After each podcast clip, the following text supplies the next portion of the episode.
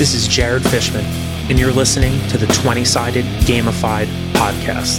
The past 20 years, I've blended games and education together in the classroom. I'm a history teacher, a game based learning specialist, and I serve on the board of HMGS Next Gen Inc. and the North American Simulations and Games Association. I'm looking to broaden my own knowledge of game based learning by talking to the people that do it best. Pull up a chair, get your dice ready, and enjoy the ride. All right, listeners, good morning, good afternoon, good evening, depending on where you are and where you're listening to the pod today. Um, very exciting interview about to happen. Um, so, true story. A couple weeks ago, uh, some friends had come over to help me play test a couple of my scenarios for Historicon, and they were telling me about this really, really, and this is the word they used, really sort of interesting game that they had played. Uh, the day before at the their own sort of game club, and it was called Wars of the Republic by Eric Farrington.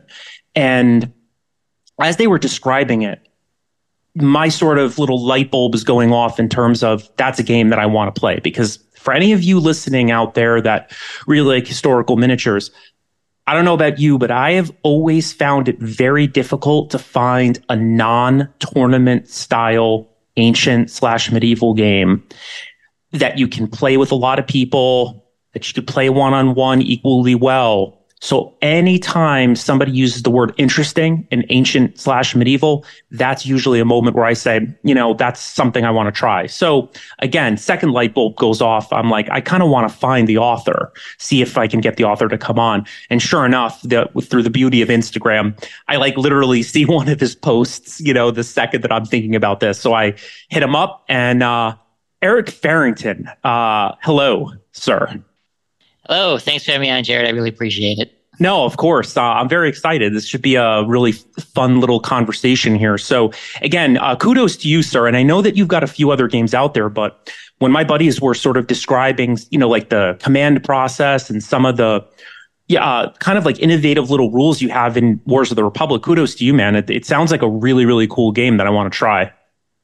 Thanks. I appreciate that. I know when I was thinking about uh, designing the game. It's actually my second game. My first one was Men of Bronze, which is about ancient Greek hoplite uh, combat. Uh, I was really interested in how do I make a scale model agnostic game that doesn't require any rebasing, um, and how do I create interesting command and control mechanics, and how do I um, make meaningful choices important in the game and do all that stuff and still make it fun and uh, easy for uh, an, anybody to pick up and play while trying to cover a huge swath of history and combat fighting style right. and, and military doctrines. It was it was challenging, but uh, hopefully I've, I've heard some good things about it, so hopefully I got there. Yeah, it seems like a really, really cool game. And a couple of things that, you know, you had mentioned there. And again, by the way, for our listeners, don't worry, we're going to get into the backstory too, but a couple of things that just jumped out immediately. Um, decision making, right? You know, to, to me, um, anytime I'm looking for a game, I'm looking for games that are in which I'm required to make decisions at every waking second when I'm playing, right? Because otherwise, it's like if you're running it or if you're playing it, you know, that little boredom factor can kind of kick in and all of a sudden the cell phone comes out. So the fact that you're making all of those decisions in Wars of the Republic, um, especially when it comes to how you use those command chits, and I'm probably, uh, using the wrong terminology here, but you know, those sort of command chits that you use in order to activate things and impact the battle that stands out to me as something super important about your game. And I don't know, I don't know, maybe we should be a little weird today. Maybe I don't know if we want to get into that right now or not. should we? Uh, uh, you know, it's it's your podcast. I'll go wherever you want to go, but uh, yeah, we can get into it. Sure, let's do it. So I think one of the things, um, well, uh, just just a backstory. I've been thinking about writing a Greek hoplite game since like 1999, right? um, I was taking some. Uh, I was. I'm a history major from the University of Minnesota. I took some ancient history courses, and I was like, "Wow, this is really, really interesting stuff." I didn't do very well because all the names and words uh, were challenging to me back then. Um, but even back then, I was thinking about how do how do you make this and design this? And I've been various tinkerings and iterations with it till about I don't know, probably like 2012 ish. I started to get a really good handle on how to approach it and how to do it. And this is probably like the fifth version of it. And that eventually became Men of Bronze, which was like also published by Osprey, uses similar mechanics of uh, Wars of the Republic, but again focuses really heavily on you know hoplite battles, which you know a little bit different than some of the some of the Republic uh, Roman battles. But anyway, but I took some of the base ideas from that game and brought it into the Wars of the Republic and tried to expand on them. So those key really elements that I was trying to get across in that game was, you know, the scale model and base agnostic. Because there's one thing about historical games that always drives me nuts is if you have to rebase anything, because that just drives me crazy. I hate rebasing with a passion. It's it's just something that drives me crazy. As as do um, we all. That was the other thing that jumped out at me immediately. Anytime you see a game where it's like you do not have to rebase anything, it's like five points. Like in terms of like the pointage that I need to play that game. So yeah, exactly, exactly. Because I mean, I barely. I, I'm sure many hobbyists feel the same way, but I can barely manage to paint all the miniatures I need, much less worry about re-putting them on different bases all the time. So that was really important to me, and I think I managed to go about that um, by using some. I, I wouldn't say they're new concepts. I just I liberally stole them and applied them in this game, but around um, you know using just measurement unit as a generic term, not defining a ground scale or a a size scale at all. Um, honestly, I think you could play the game with like one person could have six millimeter miniatures multi-based, and someone else could have 54 millimeter miniatures single based, and they could still fight a battle because it's really a unit versus unit game. Individual models aren't as important, except as, I guess, blocks that move around the, the battlefield. Um, and that's I intentionally designed it that way um, because again, when I'm doing research on historical battles and looking at historical battles, you just look at maps and you see blocks moving around, and I'm like, that's basically what a unit in in uh, Wars of the Republic should represent. One of those blocks, um, whether there's five guys in it as models or there's 20 models in it, it didn't matter to me too much. I know a lot of historical war games they really focus on like uh, how many men does a model equal and things like that. And to me, it just wasn't relevant. It was more of a footprint on the battlefield that was relevant as you go forward. No, that makes total sense. And um, I like that concept because you give the player, right, or the GM a little bit more sort of creativity on their end in order to kind of take you know the things that you've designed and then sort of transform them into into what they want. So for example even just with a cursory flip through of of uh, Wars of the Republic, to me, it's almost like depending on how many units you put out and how you design your table, you could either be playing a game in, in which you're representing maybe a, a, massive battle from the era of the Punic Wars, let's say, or maybe you could even do it with a different scale figure, and now you have a skirmish game, which is really cool. And um, the vibe that I get is that the feel of the game will be very similar when it when it comes to the mechanics, whether you're thinking of the game as a skirmish or whether you're thinking the game as like a grand tactical game. Yep, exactly. The rules. I mean, there's some rules in there about creating like armies with wings, like a middle, center, left, but it, it really doesn't impact the gameplay at all. Um, it's still a unit versus unit combat game, whether it's five units or you know 25 units. Um, the other thing that I, I really focused on a lot because we were talking a little about painting miniatures. Uh, I can usually only paint like 150 28 millimeter miniatures a year, right? Because of just my process and my schedule and all that fun stuff. So I wanted to design a game where it would be playable, where I could have two sides playable uh, in one year if I wanted to. So if I decided I was going to do, you know, something about, like you said, the, the the Punic Wars, I could sit down, plan it out and get it all done within one year and start playing games. Um, sure, I know it's it's fun to play huge, massive battles, but realistically, that would take me like five to ten years. So I wanted to. I think the the term in the old days used to be called like bathtubing it, you know, make it smaller. But I kind of I I call it like big battles, small armies, so to speak. Yeah, that makes total sense. It's almost like that concept of like almost like the a game in a box, you know, like everything sort of comes in it and you don't need right a 12 by 6 table in order to play a good game right? Because most people don't necessarily have access to that you know? Even in some cases like gaming conventions it's like table space can be limited right? So i don't necessarily know how well a convention would go if every single person needed a massive table like that you know? Um, you're also in good company too, because I mean, there is a nice little history there when it comes to ancient wargaming, whether you're talking about DBA or even Armati or things like that. So it's cool to be able to name your game in that same breath with those other, you know, classic games from decades, you know, past.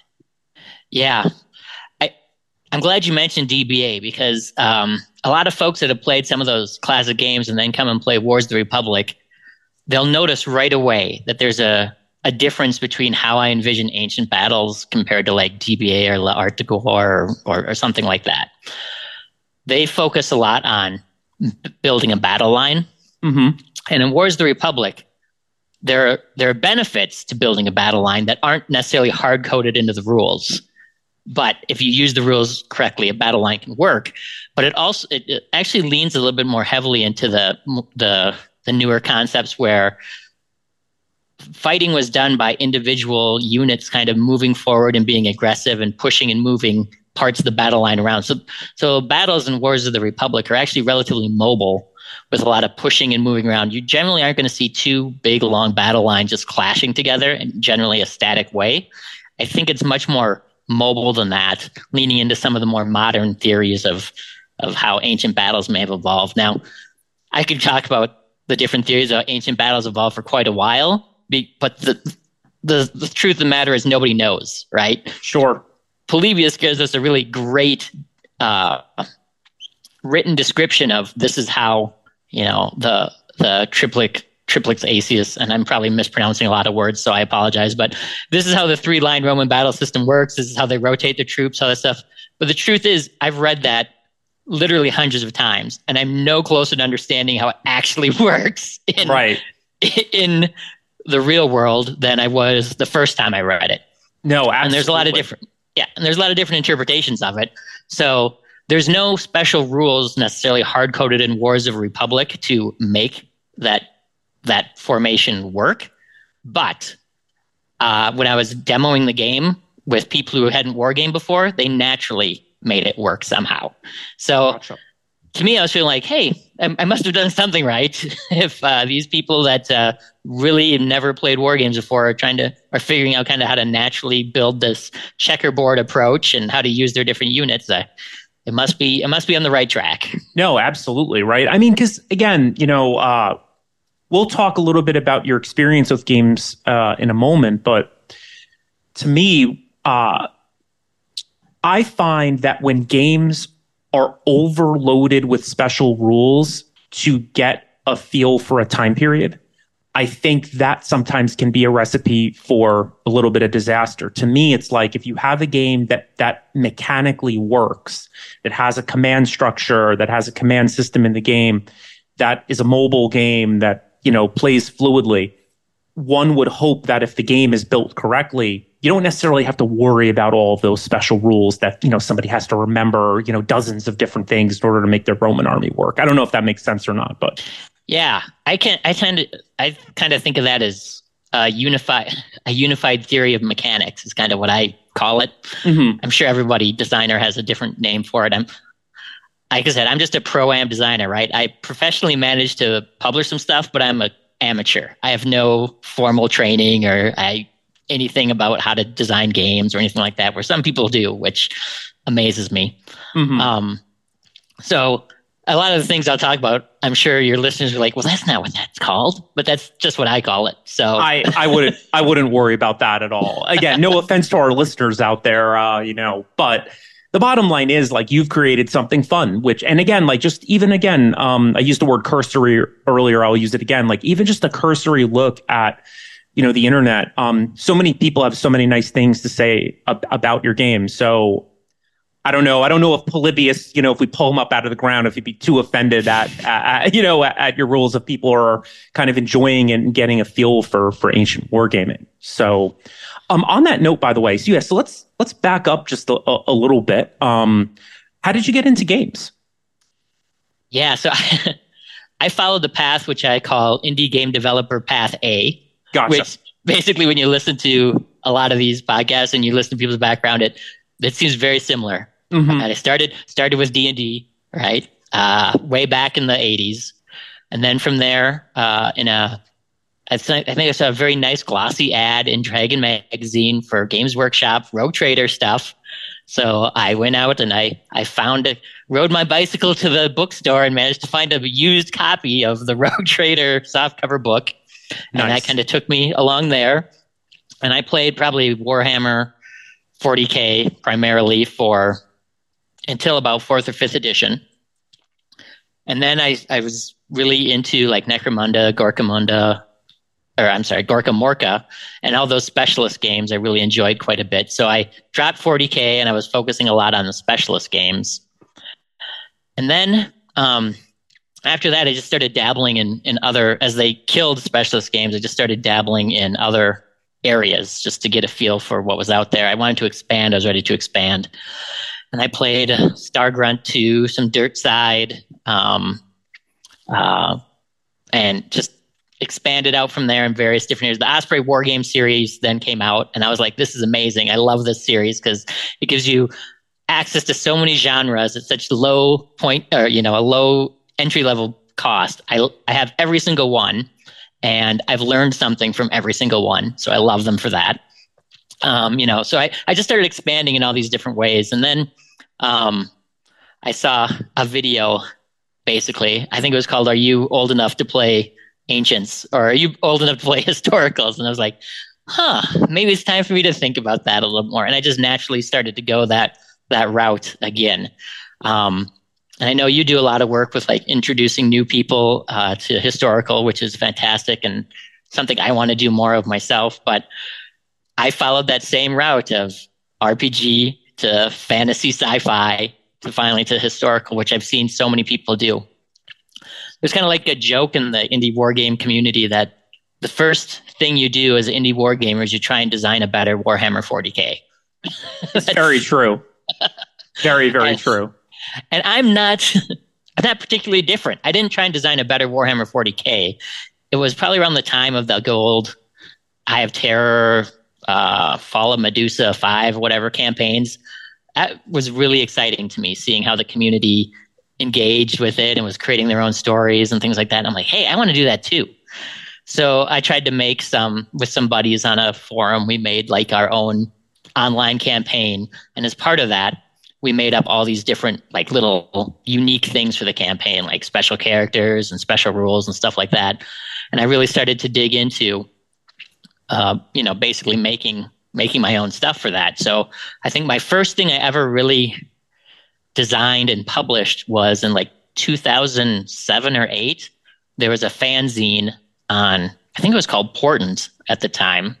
Now i think no warseer portent one of the two. Yeah well both i i i definitely remember both of those um online platforms so. Yeah yeah so there are forums and they created a fanzine there called firebase and i think in firebase number seven i published something called uh, i think it was called jungle fight and it's basically took the idea of the city fight codex at the time and made it into jungle jungle warfare instead.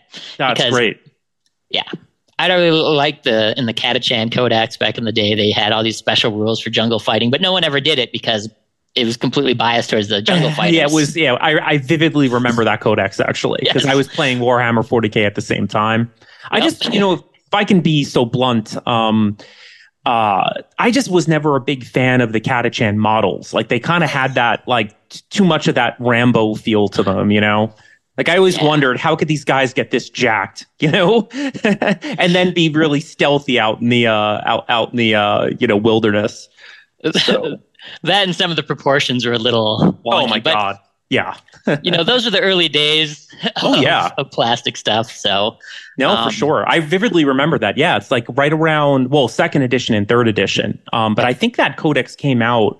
I feel like it was some kind of supplemental book to the guard book in yep. third edition, right? Am I, is my memory off or am I on? I, I think you're right there. It was a, it was his own separate book. I still have it actually. Yeah. Um, but just the whole idea of it of like special rules for fighting in the jungle was really interesting to me. And then the City Fight Codex came out, and I'm like, hey, I can do this, but just apply to a different war zone, Mm-hmm. which I did. And then it went out in Firebase, and they actually had a battle report using the rules and all that fun stuff. So that was pretty cool. Yeah, that That is really like- cool. How'd that feel to see, Um, like, you know, to see it up there, uh, you know, for, for for the world to see, so to speak. Uh, it was it felt good, but it was scary at the same time because. Yeah, so uh, one of the most common people things people ask me is, well, well, how did you become a game designer? What did you? And I'm like, becoming a game designer is easy. You really only need two things: you need a game, and you need people willing to play it. Sure. That's it. Now you're a game designer. Congratulations. right, right, right.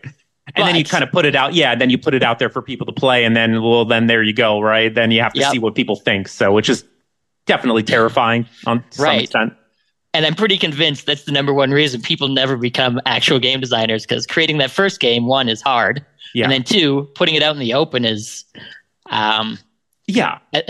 Well, well, look again. Everybody, everybody out there knows I love them. You know, if they're a gamer, but gamers can be vicious. I mean, the c- crazy things that I've heard gamers say, like as as I watch them get worked up over a game, it's you know I can see why. Like it's hard sometimes to run a game. It's hard sometimes to kind of Yeah. let alone your own game, but like even just to run a scenario for people can sometimes be a bit a bit overwhelming. You know.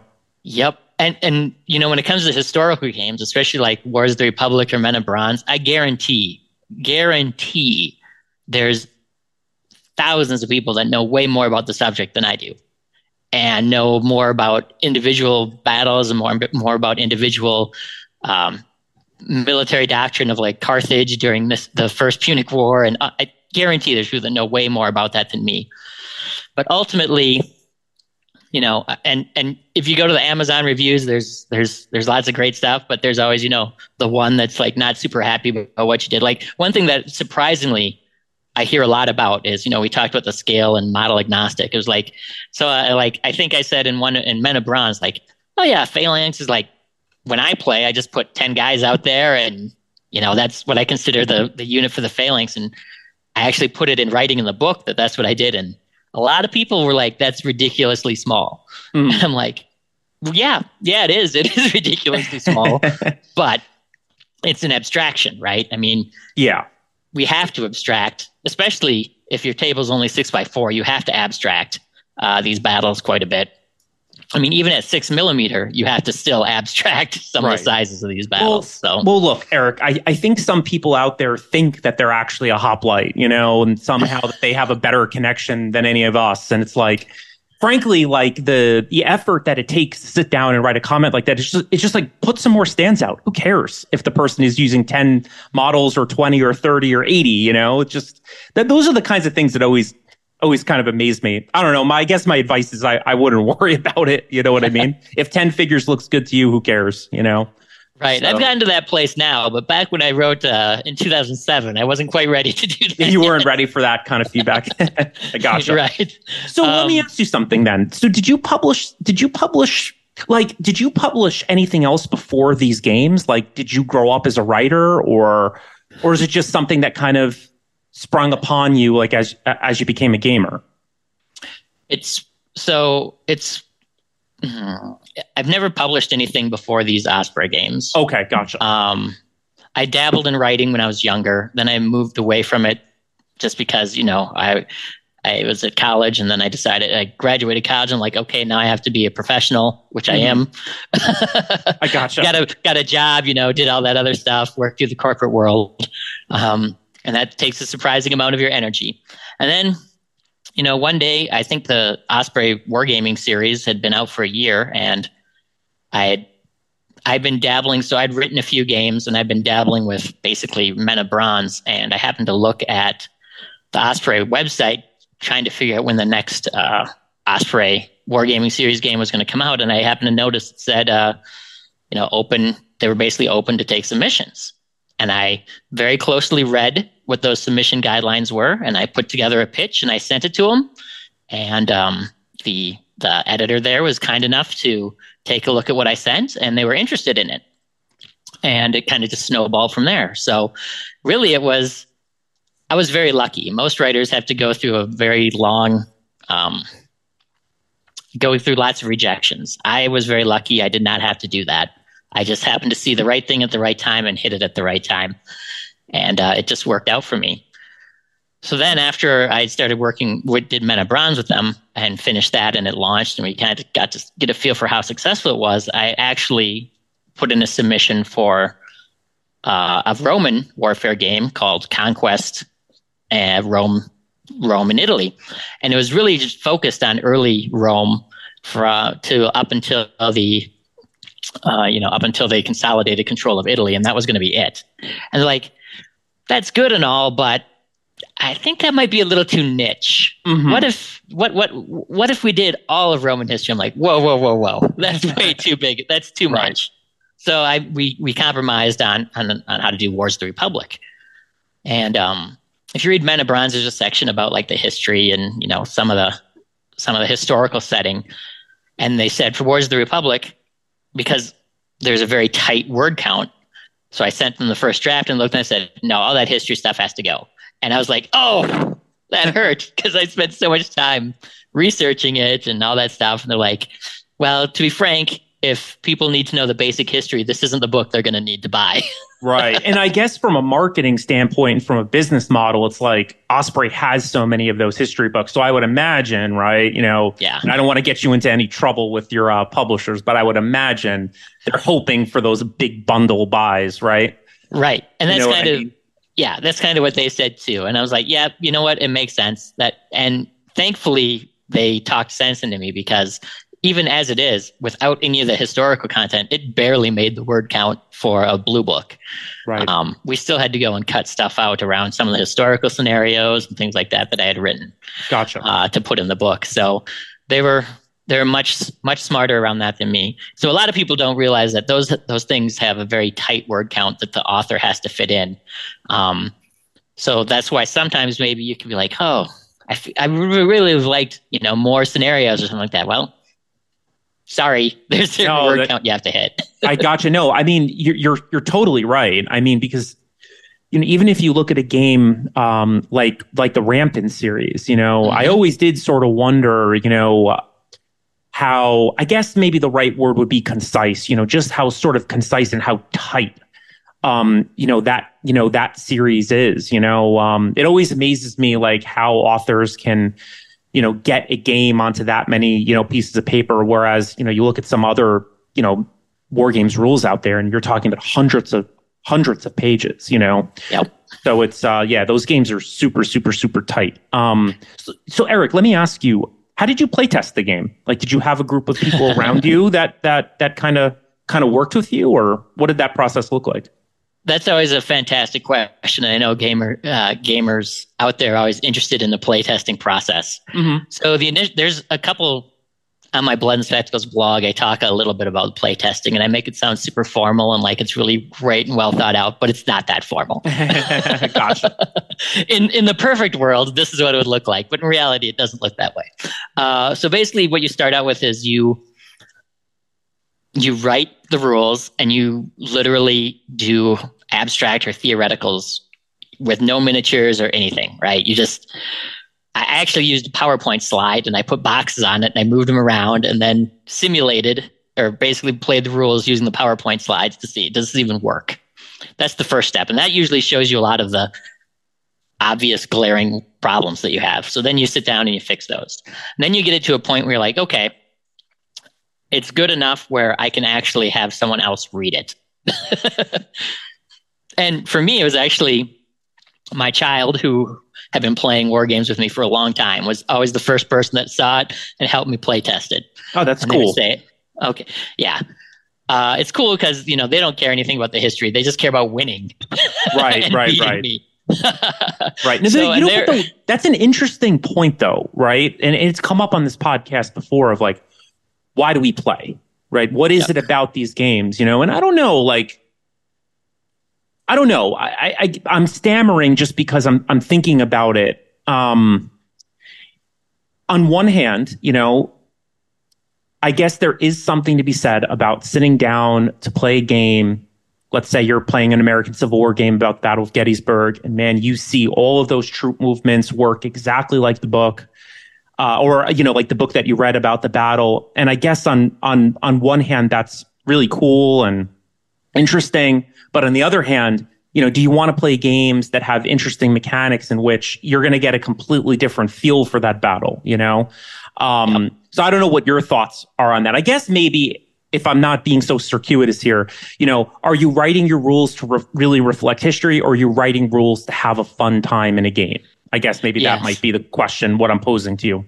Yes, so that's a great question. And actually, when I wrote my design philosophy, because I usually start out every game I think of the concept, and then I think about, okay, what am I actually trying to do here? What are the key things that I want to happen in this game? And those are like my guideposts.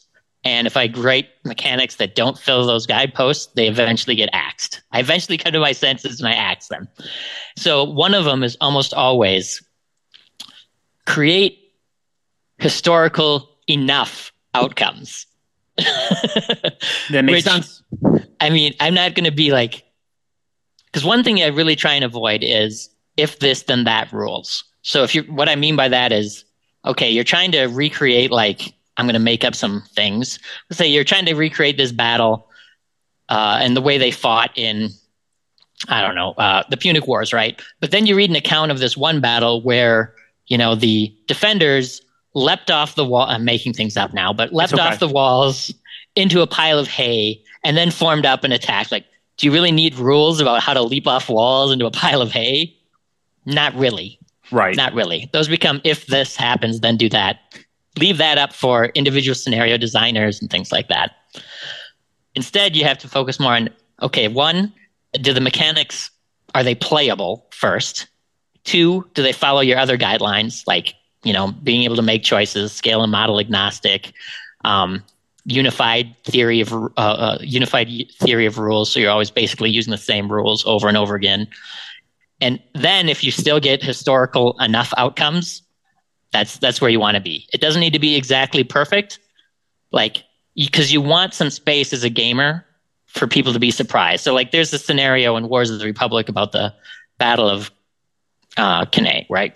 Mm-hmm. I'm sure again I'm butchering that because I don't hear people say it very much, but um, the, you're at you know the famous battle with the double envelopment. Everyone sure. knows this one. Everyone's it's been like the the um everyone's trying to recreate this battle. Mm-hmm. So I put a scenario in Wars of the Republic about it. But the thing is, when you write that scenario, everybody knows what happened at that battle, and everybody knows how to avoid it. Well, in theory, they know how to avoid it. Sure. So, do you want the scenario to exactly mimic what happened, or do you want the gamer to have the chance to apply some of their knowledge to avoid that?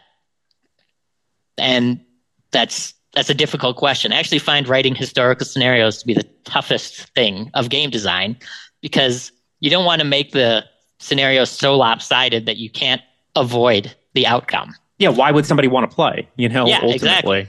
Exactly. exactly. So, but it has to be close enough where the same environment happens but can you pull? Can you change change the course of history, so to speak? Right. So no, when you totally. say, why do we play? Right. Well, okay. I, honestly, I think for a lot of us in the historical wargaming world, it's we love the spectacle of it. Right. That's why we want painted miniatures. That's why we want these elaborate battlefields and all this cool stuff because we love the spectacle. But ultimately, we want to get a sense of what's happening in the history and how it may have worked according to our understanding but we also want to win. sure. Yeah, we want to change history. We want to be Caesar or, you know, Alexander the Great. So, anyway. No, that makes total sense. So it's almost like from your perspective as a rules writer, you're trying to create mechanics that can kind of do all of those those elements and kind of bring them all together. Right. To some and reasonable extent. Yeah, to some reasonable extent. And you want to make it so like the tactics of the time are the most logical tactics to use, right? So, I mean, I think about like in Wars, uh, Men of Bronze, I specifically downgraded the power of missile attacks, like, you know, arrows and slings and stuff. Because if I wouldn't have, well, why would anyone use a hoplite formation to charge someone if, you, if they're just going to be all shot down to death before they ever get there? Right. And there must have, and at the time, there was the reason they were they'd use those tactics because it worked. Otherwise, we wouldn't hear about it necessarily. They'd just be like, "Oh, and the Greeks lost again." right now, that makes sense. So you have to create a balance around and choose what you're going to highlight and focus on based on what you understand of the period. And like I said, that's where it gets hard as a historical designer, especially because there's always somebody that knows a lot more about the period than you. yeah, no, for sure. And to me, it's it for that particular person, then make modifications, right? Yep. To me, like that's that's kind of like the go-to, you know, uh, or at least just from my own standpoint, you know. I feel like if you're not creating house rules, um, it's probably more of your problem than the rules author's problem, you know. Yeah, Um, I actually put specifically yeah. put I think on like page five on on them is they're specifically about please make house rules. You own this game now, so own it and make it your own. Uh, this is just the I try and think of honestly. I, I kind of get this idea from like the Force on Force games and Tomorrow's War game.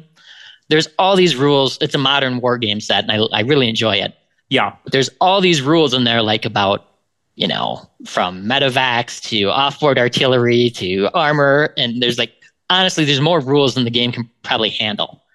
But you're not actually intended to use every rule every game. You're supposed to kind of choose the, the rules that are going to apply to your scenario. So it's more of a toolbox. That's kind of how I try and think about like Wars of the Republic, especially, is much more of a toolbox rule set about doing ancient warfare um, rather than it is no you have to do it this way with these things every time No, for sure. And it's like a fine line, right? And I think again, I haven't played Wars of the Republic yet, but I feel like um, what you avoided, which is a good thing, um, are those sets of rules that are almost too much of that toolbox where the sort of player is left thinking at the end like I'm almost going to have to invent so many different elements in order to make this game work, which is something that I do not think happened with Wars of the Republic. I feel like it's such a cohesive, um, a cohesive set of rules that again players can kind of add little things here and there, but those little things are not get necessarily going to become like core mechanics of the game. Right. And a lot of people like to tinker around with like this the unit profiles like oh maybe this one will move a little bit faster or this one will have a Sure. lower armor rating or should have a higher armor rating or take more wound totally fine. Matter of fact i even look at it sometimes myself and i'm like yeah i probably should have tweaked down the courage ratings of some of these units or tweak some of them up or do things a little bit differently. But again e- each table is going to be a little bit different and i and i expressly encourage people because to to do that because do play what you enjoy right this just gives you an idea of a starting point that we can all agree on Sure. So for our audience, I'm about to butcher something. So luckily, I have the rules author here uh, to fix my butchering. But so when I was kind of flipping through the rules and kind of talking to some of my buddies about the game, what stood out to me more than anything else was the fact that, and again, uh, be ready for the save here, Eric. Um, so as a player, you have um, X amount of basically like chits or tokens in front of you, Yep. and you can use those throughout the course of the game to activate units, um, to maybe steal the initiative, to impact the initiative, to rally units, things along those lines. Um, I know this is a super nerdy question, but to me, it's it's the coolest thing about the game. Where did you kind of pull that from? Was that something that you sort of pulled out of thin air, or what were you inspired by? I, well, first of all, I will say one of my philosophies as a game designer, and you know, this is where everyone in the uh, interview that's listening is going to turn this off and just like, this guy's an idiot. What, what of my I don't think that's ph- the case, but well, you can tell me later. sure, I will. I don't think we're Uh, big enough to get comments yet, so Fair enough. thankfully. Um, but one of my core tenets of a game designer is innovation is overrated. And what I mean by that is, okay, I'm going to tell a long story, so I apologize if I ramble. Now go for it. I told you before I used to dabble a little bit with writing when I was younger, and I went to a screenwriting class. And the screen, the guy basically said, "Okay, so if you're here to actually sell screenplays, here's what you need to do: take a movie that's already very successful and put it in a different setting." I'm like, and to my young ears, I'm like, "What?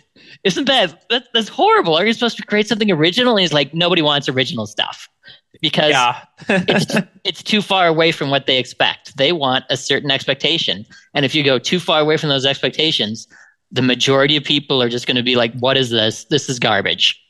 So, I think innovation is overrated in the sense that, you know, I, I think it was maybe Aristotle said everything, every there's nothing new under the sun, right? Basically, here's this basic plot points of every single form of fiction.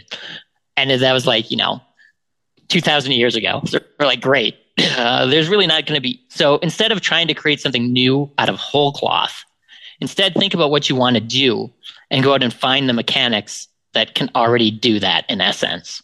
That's why it's really important for a game designer to have played and or at least read a ton of different games. And even ones outside of their normal you know expertise or normal zone of interest. Because you can learn a lot about just general mechanics from you know like well how does magic the gathering do this? You can learn a lot about thinking about that. So anyway so obviously the idea of the command chits isn't a new idea. Command chits have been around forever. But i there are two places that i really remember that stuck with me. One was uh, of course daniel Mersey and i'm sure i butchered his last name so i apologize. Dux bellorum first game of the Osprey War Game series, it uses leadership tokens. And you use those to buff and debuff different units along the battle line. And I thought that's really great. That's a great mechanic because it encourages you to be part of it. It's a resource management, and you have to be in the game at all moments and deciding when you're going to use it, when you're going to save it. Is this the right time to use it or not? I was like, that's great. And then also, I think it was it was a Sam Mustafa game, and I don't remember which one, but he used something with momentum points, right? Where you yes. basically roll the number of dice, and that's how much how many commands you can get. But you don't know how many necessarily you have. So I'm like, okay, again, more resource management. So those two things, I'm like, how do we merge those together? And I think it was maybe Warmaster Ancients where I read, and it's basically like, yeah, it's assumed that every officer in the unit knows what the heck they're doing. So they will give the appropriate orders. So if they're giving the appropriate orders, how do you represent that on the tabletop? And that's what these command chits are basically there to represent, right? This is like everybody kind of knows what they're doing. So these command chits chits are basically the general giving them some order beyond that to do something. Um, and then I, that so like a lot of times it was in in this particular game, Wars of the Republic. Like the first thing you do in a turn is both commanders make a bid on how many of their how much of their command they're putting into winning the initiative. So if both sides have you know seven units, you get seven command uh, seven commanders gaze points. They're called. Um, and you can say, okay, I'm going to bid three, and the other person bids two. You basically say it at the same time, and then whoever bids the most get, wins the initiative, and they can start acting. But you take them out of your pool, so if you bid a lot at the beginning, you're not going to be able to react as well as time goes on. So then when you're actually playing, you can use the command chit to, to do, uh, to basically try and steal the initiative. So maybe uh, one of the other, you know, the other side moves a unit up really far and you're like, okay, I can get a flank attack on this guy and pay, maybe wipe him out. I'm going to try and steal the initiative. Then you can use one of your chits there to try. You don't automatically steal it. There's some more details to it, but you can potentially try and steal it to to basically take play away and take over. Um, and then you can do that back and forth as many times as you have command chits. Then in addition, you know, you use those to trigger like a unit special rules, right? So like, you know, everybody knows about the Romans and the Pilums and they throw the Pilums and all that fun stuff, right? Well, I made it so that if a Romans charge, you have to use a command chit to use the Pilums, which reduces the armor of the people you're attacking. Or if they're charged, they can do the same thing, use a ch- command chit and get charged. But if you run out of command chits, then you're not going to be able to use those special rules. So you have to think about how you're going to use them. You use the command chits to charge. You use it to help. You know, if you're going to actually move into combat. The, another thing about Wars of the Republic is that every unit, when you activate them, can only do, do one thing. So they can't technically move and fight at the same time. If they move and then they get attacked, then they just basically get stand there and get attacked. Right? They can't fight back. The only way you can move and fight is if you use a command point, basically a charge. That's what a charge is, and it gives gotcha. you a little bit of extra movement, but not not a ton. Um, and then you can use it to like bring back the courage of your troops, or you can use it to stop them from from wavering, which is where they get penalties in in combat because they're so battered and things like that. You can use them for a variety of different things to to change the flow or outcome of the game. Um, and again, that's just the idea that, and I call it commander's gaze because there's a lot of times when you read in the, especially early Roman history, where the commander, the general themselves got involved and said or did something particular that made the troops act a certain way. So it's right. supposed to represent that, you know, you're the commander to use the old process, the old thought process. So that was the idea behind it. So that's where a lot of the decision making comes into play because you can technically use those at any point. So even when it's your your opponent's turn, if they're doing something, you could technically use one of those command points to try and move or counter or react to what they're doing or try and steal the initiative from them at any point. Right. And it definitely, so it keeps them engaged, you know, so they're not sort of sitting there waiting for a half hour while the enemy sort of does things and you just sort of, yes. you know, have to be passive. Yes. Yep. Exactly. No, very cool. Because, you know, I played a lot of Warhammer 40K and there's two things that really drove me crazy that I'm saying I'm never doing that in a war game. One was having to sit around and wait for your opponent to do all their stuff. Um, and two was um, spending a lot of time to put a bunch of guys out just to take them off the board, like before they even moved. I said, no, I'm for never sure. doing that in one of my war games. No, for sure. Um, you know that that game can be very mathematical when it comes to list building. So I, I've yeah. been there. You know, whether it was me tabling somebody on turn one or you know the same thing happening to me, it felt uh, very inauthentic. I think that's yeah. probably how I would how I would phrase it. So yeah, so I try and avoid uh, model removal because I've spent how long painting these miniatures, and they don't. Uh, I, I, I spent more time taking them out of the case and putting them on the table than they actually spent on the table. That's not going to happen. In, no, in totally. So yeah, and, and I think a lot of games do that these days. You know, you just yep. put some you know rocks on the back of the unit as a you know or like skulls or some kind of yeah. chit to represent you know casualties and things like that. And correct yeah. me if I'm wrong. For for your game, I mean it's mostly d6s where you need four or better, right? Depending on yes. like what kind of stats you have and things like that. Yep. So we spoke a little bit about the unified mechanics theory, and the idea when I went into this game was that first of all, it's a permissive game system, and what I mean by permissive is that if there's a modifier, it never takes dice away from you; it only adds on right? So you never have to worry about subtracting dice. But it is a dice pool based game. So basically, when you're stacking those positive modifiers, you're adding more dice to a dice pool.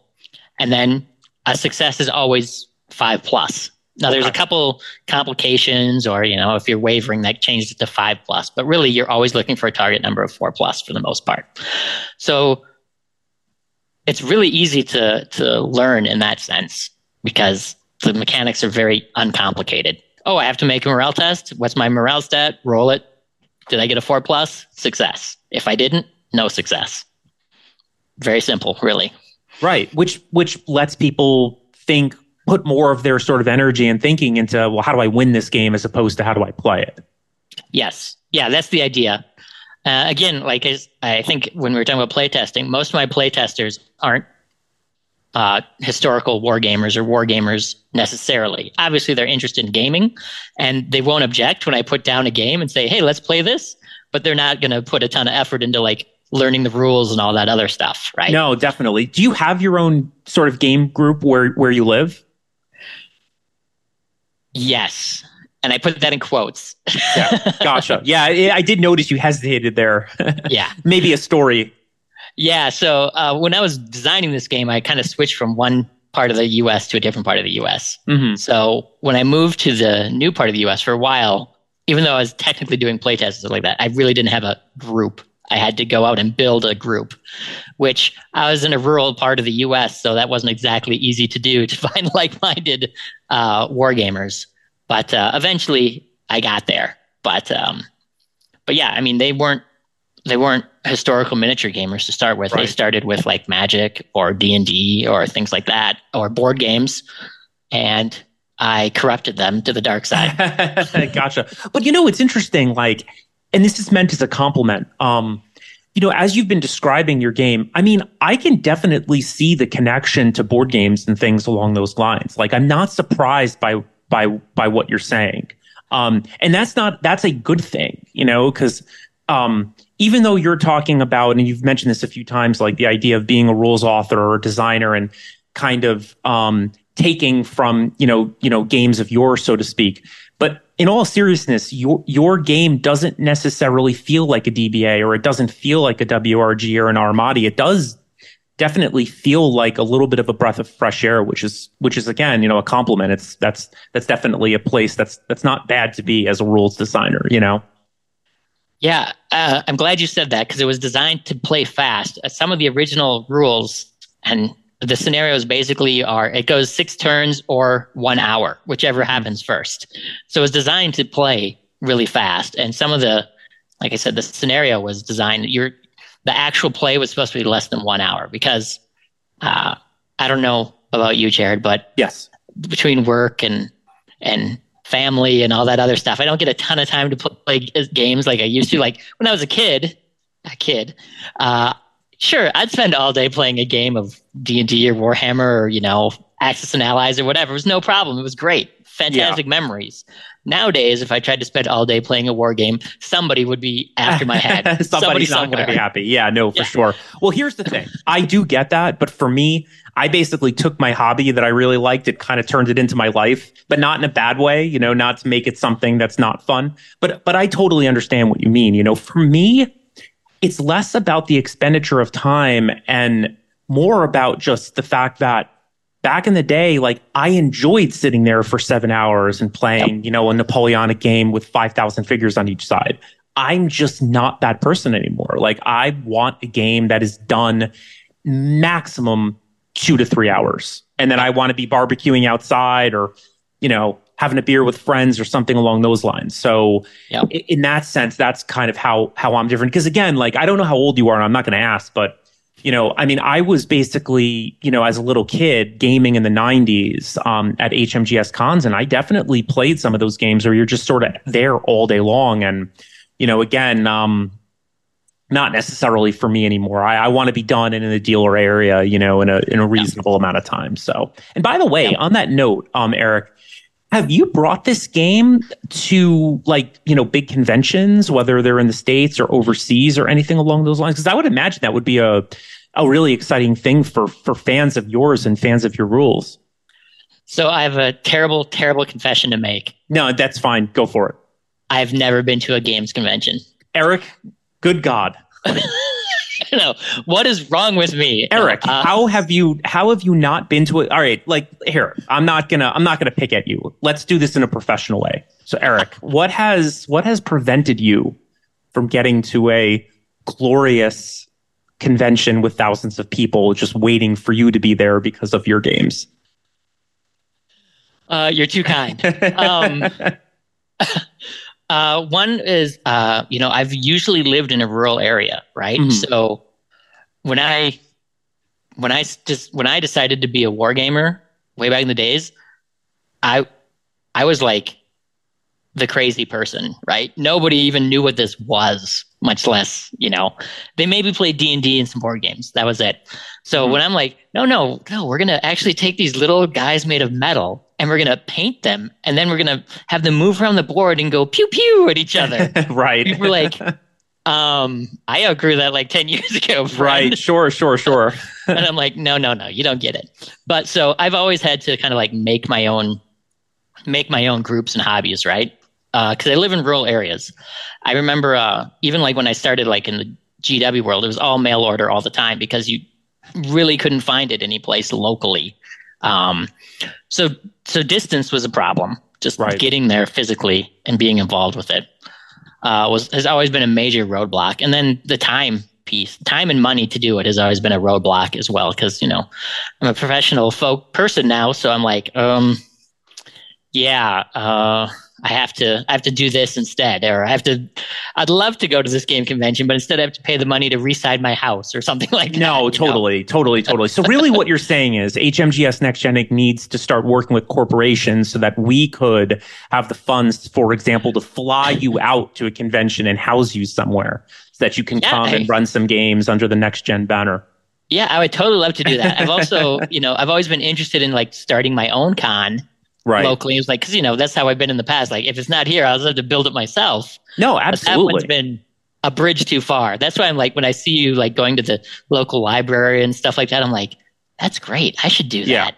no, you definitely can. And again, I know, uh, you know, for, for our listeners out there, you know, Eric gave a very nice compliment before we sort of, uh, before we started the podcast, which is, um, you know, how well Next Gen is doing. And I never talk about Next Gen because I'm usually the one asking questions, but on on all of this on this note, I mean, Eric, it's definitely doable. I mean, you know, it, you know, if you wanted, for example, to, you know, connect with a library or use next gen as leverage to kind of, you know, get an in in your local area, what I have found, um, without totally sidetracking the conversation, what I have found is that there are young people and older folks alike out there that want to game that that have been in situations like you've been in where you kind of almost have to build the community. So what next gen is trying to do if if you go on our website you know little little pitch here you know www.nextgengaming.org if you look at our mission statement i mean what we're trying to do is we're trying to almost be a facilitator in building those kinds of communities. So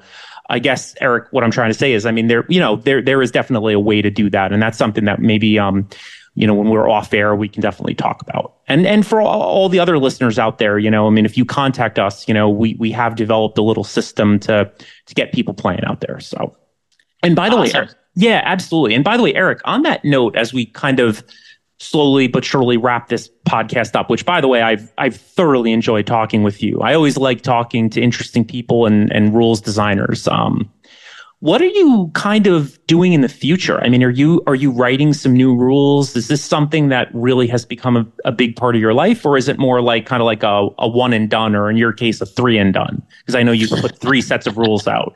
Yeah, three sets of rules. Um, so I still write rules. I mean you know, uh, we had the conversations like people ask me, what did you do to be a, a war game designer? I'm like, well, honestly, it's kind of like I'm not a war game designer because, um, you know, I was hired to it. I'm doing, I, I, obviously love it. I have to do it. Honestly, I can't help myself. Right. Um, uh, even, even if I hadn't published anything through Osprey, I'd still be writing rules. Um, you know, I have a blood and spectacles is my is my name for just myself personally. And I've got uh, a website. I've got a War Games Vault page. I've got like 20 some different sets of rules out there. I've got a Patreon. I've got Instagram and Facebook. Obviously, you got you know that's that's where we connected. So I'm always putting together different stuff um, because I, I just can't help it, right? I just if I'm sometimes I'm just like you know I have a moment between meetings. I'm like, oh, I have I have like a notebook I keep next to me. That's a, it's my concept folder. I have all the concepts and all these ideas and all these different things written down. So what I'm working on now is I've been working on basically taking the Men in, Men in Bronze model. I call it the Men in Bro- uh, MOB model. Mm-hmm. You know, the same basic unified mechanics, but how do I apply them to? Uh, I've been really interested in like Assyrian warfare. So Assyrian being like you know, Bronze Age chariots and early Iron Age. So I've been working on trying to get together something to do with that. Um, and I've also been trying to apply it to late Roman warfare. So we're talking like early Byzantium and, you know, the migrate barbarian migrations and stuff like that. So those are a couple projects I'm working on in the historical space. In the less than historical space, you know, I also published with Osprey Castles in the Sky, which is a game about you know flying battleships of World War One, which obviously is ahistorical. Um, but I've been thinking about well, how do I expand that? One thing, if you guys, some of you guys may be familiar with the the, the dystopian wars model, uh, you know, where they have basically a land, sea, and air component to their. That game. was a really cool um, line of miniatures. Yeah, from what right. I remember. And, yeah, exactly. And that's actually kind of what got me thinking about flying battleships was when they had those for the French. Um, and then, uh, you know, and also there's always been a dream when you're like a 40Kers, you want to have like an epic Battlefleet Gothic, you know, Warhammer 40K, just a whole big all in one. So I've been working on, okay, well, if I take House in the Sky and I think about the universe, the universe of it, there would probably be land battleship or land ironclads so, what if I made a rule set where Castles in the Sky and the Land Ironclads could interact together and basically do that combined arms kind of approach? What would that look like? So, I've been working on that a little bit, and I've tentatively call that like Mobile Fortress Verdun. Oh, that's a very cool name. Thank you. Uh, that's kind of like the test the the test for that one. So I'm always working on everything. So those are three that I have like most in my hopper. But literally, I have uh, like nine or ten games at a time that are in various stages of production. I've actually found I can write rules way faster than I can produce rules, if that makes sense. It does. No, it makes it makes complete sense because I'm a musician on the side, you know, for fun, and it, it it's very easy to throw a lot of riffs together. It's another thing to put a cohesive song together. So I completely understand what you mean. Yeah, I'm, there's a certain even in PDF rules, there's a certain standard of completeness people want now of like pictures and uh, text layout and editing and diagrams and quick reference guides and, and things like that. So, you know, to, to take something from rules to that level of completeness is much harder because you have to think about photographs and working with artists and, and things along those lines. So there's lots of different stuff involved with that. But so I'm always working on stuff. There's I've got a bunch of stuff on my War Games Vault page too. And if you follow my Patreon, you can you uh, I give the people that follow me on Patreon like uh, a lot of my early games just for free. It's like please take them, take them. no, that's great. and by the way, like my hope is that you know with, with any luck, um, hopefully you're going to get some hits and you know i just want more people to play your games i mean like i said it was being very genuine like uh, even though i haven't played um, Wars of the Republic yet. There were just so many mechanics in there that sounded just wonderful, you know. So, like I said, big kudos to you, Eric. And um, like I said, I I'm really thankful that you uh, you decided to take me up on on coming on the pod and having this conversation. Like I said, I appreciate it because I went back and uh, listened to some of the other uh, guests you've had, and I'm like, oh, oh boy, uh, I'm way out of my depth. Oh, please. You did a great job. Now, this was a lot of fun. Um, look, I always find that the people who do the best work typically are humble and think the way that you do, you know? And for me, it's like that's kind of part of the reason I want to do this is because I'm rather sure that people out there aren't going to think of that of you. Like they're going to look at you as this very, again, like I know you hate the word, but, you know, very innovative in a lot of ways. So, um, we'll have to have you on again at some point, and then hopefully by then I will have played Wars of the Republic, so we can uh, we can chat a little bit further or whatever topic you want to kind of get into. So. Of course, if you have any questions about it, of course, you can uh, reach me at Instagram and I'll be more than happy to, to answer them. And you were saying blood and spectacles is if somebody wants to find you on the internet, even though that yeah. sounds a little creepy, blood and spectacles, if they type that in, they'll be able to find um, your different yep. pages. Yep, All right, awesome. websites, blogs, message board. That's usually where people reach out and say, "Hey, how does if this and this and this happens, what should be the result?" And I'm like, "Gotcha. I, I, don't know. No, I'm just kidding." well, on that note, all right, everybody. Uh, I hope you guys have again like have a good morning or a good day or a good evening, depending on when you're listening. And uh, I'm going to sign off. Eric, one more time. Thanks so much, buddy. Thanks, Jared. All right. Bye bye. All right, everyone. See ya. Thank you so much for listening to today's 20 sided gamified podcast. I hope you got as much out of the conversation as I did. If you're interested in learning more about the organizations I work with, please visit www.nextgengaming.org and www.nasaga.org. My Instagram handle is hmgs underscore nextgen underscore inc. Until next time, be well, get some gaming in, and roll some 20s. Thank you so much.